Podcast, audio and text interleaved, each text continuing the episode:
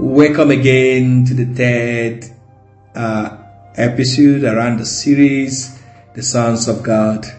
And so we've been exploring the Sons of God and since the beginning of this year. And I hope you have been blessed by Lot and Terah's uh, story that we've covered so far. And so today we will explore one more of, uh, for me, is one of my favorite personality after Christ in the Bible. You know, I've learned a lot from him. I, you know, I sometimes strive to model about all of it, the teaching through God that He has taught us. And so, and someone that quite a few people have challenges with him. A lot of even both believers and unbelievers alike. Even I see a lot of Muslims don't like him uh, a, a, lot. However, it's through his yieldedness to the call of God over his life.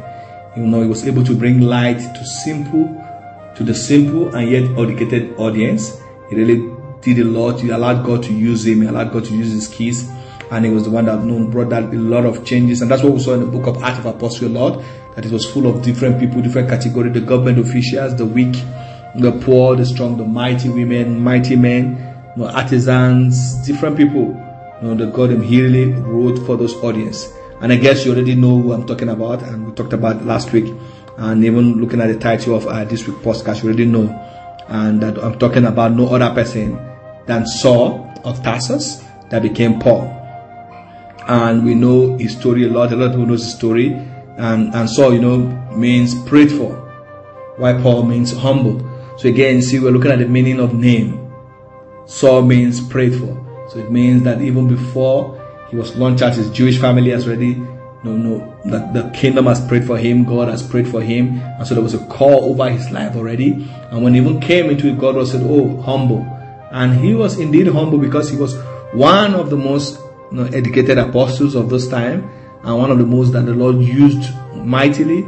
But he still humbled himself to, you know, to bring the word both to the simple and the mighty. And so we know about his story about how Paul, even before he became a believer, he was already set on working for God, but he never knew that he was doing the wrong thing.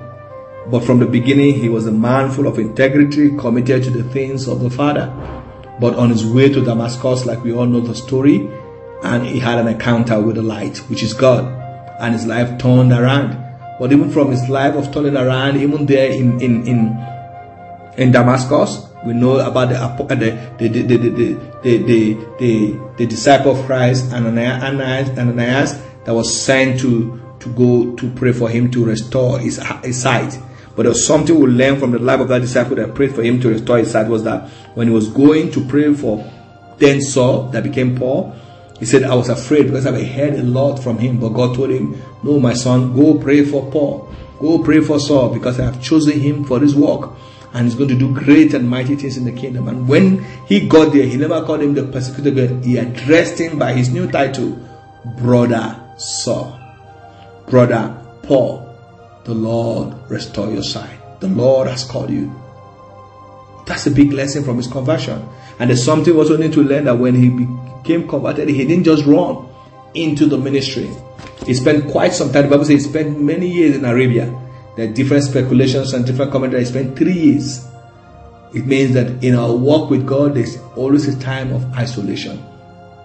Are you enjoying your isolation time or you are ready to go and climb the people? We see a lot of young people these days, sorry to say this, immediately they can teach John 3.16, they know a few part of the world, they get themselves suit and they said, oh, I am a pastor, I am a follower. You begin to teach Jeremiah, begin to cause confusion everywhere because your followers are not matured just like how you are not matured. Do you need to spend more time to be discipled? Do you need to go back to go and learn? Paul allowed God to do that. Paul was a very educated man. He knew the religious way, but he had to spend time to know about God. Now we came to a point that people could say, I am for Paul. That was how powerful he became in the work of the Spirit. So, what are you doing? Are you enjoying your isolation time? Are you enjoying your wilderness experience? Or you are traveling everywhere just to be in the limelight?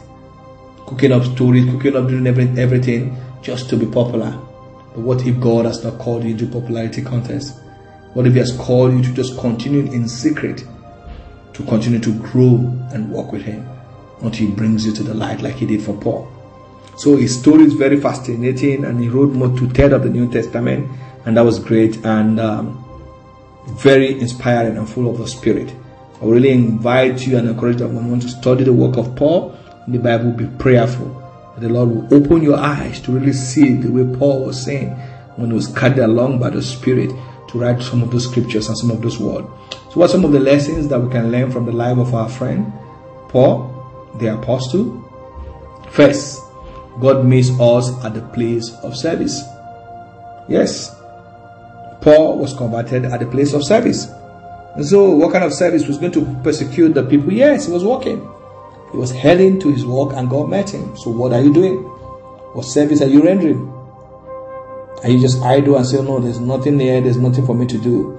No, there's this famous hymn. The Bible said, I love that hymn. It said, Let him not hear anyone say, I have nothing to do. Let it not be said of anyone, I have nothing in my hand to do. God will meet you at a place of service. So, who are you serving? Are you serving your family? Are you serving your neighborhood? Are you serving at your place of work? Even when they are oppressing you, are you serving? The second lesson about this uh, sons of God, uh, the son of God, Paul, is the importance of humility. His name already means humble, but beyond just his name, he was a man of great humility. And so, for us as fathers, for us as single men, we must find a place we must become of naught that God may rise in us. We must really come to a point. You know, sometimes you know how powerful you are, you know how connected you are, but you just laugh and smile when people try to just oppress you. But sometimes you know it's not easy. I know we're in a society, especially in, in, in, in this part of the world, in, on, on the continent of Africa or whatever country you are. Me, for me, for the country I grew up in, Nigeria, I understand and I see a lot of people. Almost times you are provoked to want to really show how powerful or how connected you are, but God is asking, can you draw that on the altar? Sometimes it's so painful for me. I just like, hmm, just one call away, I can just deal with this person, but no, you're not allowed to do that. You need to drop it. So the third lesson from the life of Paul for us as men is never to be a man pleaser. He never was someone that pleases people. He speaks the truth. Even when Peter, the apostle, the head of the church, was misbehaving, was doing acting in a hypocritical way, Paul called him out. But he called him out with respect. That's one thing you need to learn. You need to learn how to call people out gently. But he called him out. He never pleases people. Next is that he lived with eternity in mind. If there's any apostle or any of the follower of Christ post Jesus Christ exit to heaven that really lived with eternity in, in, in mind and always, it is the apostle Paul. He lived with eternity in his mind. Do you do everything you do based on eternity? Not out of fear, but he knows that there's more that awaits him. There's more that awaits us. That whatever we know now, we know in shadows. We know little. Because there's a time is coming when there'll be glorious revelation of what God wants us to do. He was a reconciler. We've been called to become reconcilers as men. There's an invitation to reconcile brothers and sisters, to reconcile with people. Let nobody among your friends be keeping malice or be fighting or anything. Reconcile people. Also, let your life reconcile people back to God. Let people not say of your own accord, we will not follow God, we will not serve God. He was a disciplined man. He lived a disciplined life. That when he got to the no no no in, in, in Ephesians, when he was about to leave, when he gave a summary of his life that I've not owed anybody anything. If anybody that owned anything, come forward and speak. There was no any sexual scandal around him. There was nothing that was said of Paul. Oh no, he was sleeping with Sister Martha. He was sleeping with Sister Dorcas. He was sleeping with this. No, Paul never had that scandal in him. Are you the only pastor all over the world and every minute there's always scandal around you? That's the question you need to ask yourself. Are you the only brother? Are you the only man? Are you the only boy in your neighborhood? And every minute there's always one scandal story or the other around you. You need to stand before the Lord. He operated and showed us what the power of the Holy Spirit can do. The Holy Spirit can do anything in our life if only you to Him. Are you yielding to the power of the Holy Spirit? We learn from this slide again the gifts are meant to be shared. Apostle Paul did share his gift with the world. So, how are you sharing your gift with your friend? You don't need to monetize it. You live as you say, oh, monetize this, monetize. Learn to do some stuff for free. You don't have to monetize. The gifting itself is not for monetization. Use them to serve. Are we saying you should not get paid for the work you do? Yes, get paid. But let that not be your primary focus. You want to sell. When up, you want to start doing your, your, preaching, putting them on CDs, selling, getting this, getting that. So yes, there's need for money to do the work of the ministry. I totally agree with you. But God can also fund His work. Have you sat with Him to ask Him, how are we going to do this work? There is a way that the work of God is funded. The importance of self-evaluation. He lived a reflective life. He called himself out sometimes and that's the life that we need to live as brothers and sisters. We need to find a point to be able to call ourselves out. Live a life of self evaluation. Know when you are erring and you can come back. He was also an active citizen. He was an active citizen. He voted when it was time to vote. He spoke about government issues as needed and he participated. He was not a passive citizen. And the altar of prayer, just like he learned from our Master Jesus. We all need to have an altar of prayer.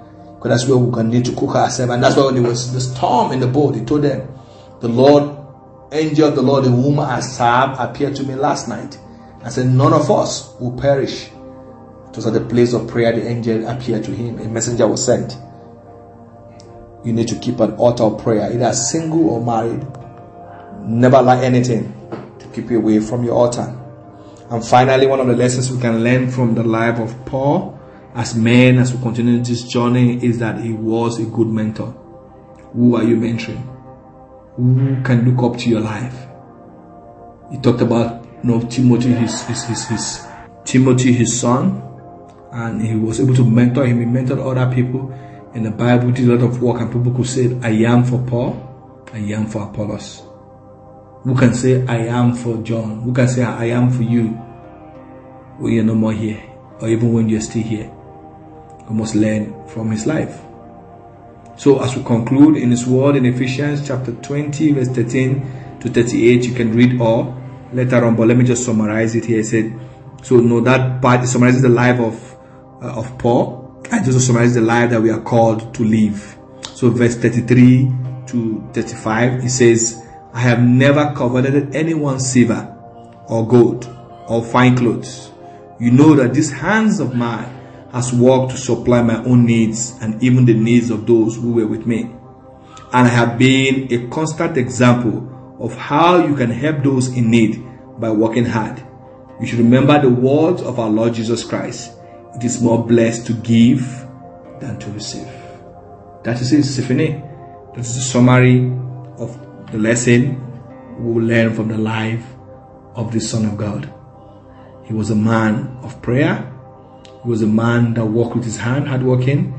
He provided for the need of his family and those around him. He supported them. He was good. He was an example of what it means. It's more blessed to give than to receive. And I pray that God will indeed cause us to really learn this and will continue to be givers, not just receivers. Giver not just of money alone, but giving of of life, of an example of our substance, of prayer, of ourself, and of our life. I pray that we'll yield to Him in Jesus' name. So we're going to see again next week that we'll continue our conversation on the Sons of God series, and we're going to be talking about Korah. Korah is the next person we're going to be talking about even by next week. We're going to be learning a lot of lesson uh, from the life of Korah. So until we meet again next week, I hope you go and begin to put into practice some of the things we've been learning in this series. Remember, we learned a lot from the life of Lot, from Terah, now from Paul, and next week we're going to be learning from the life of Korah. So until then, stay blessed and may the grace of God and the peace of the Spirit be with us all. In Jesus' name, amen.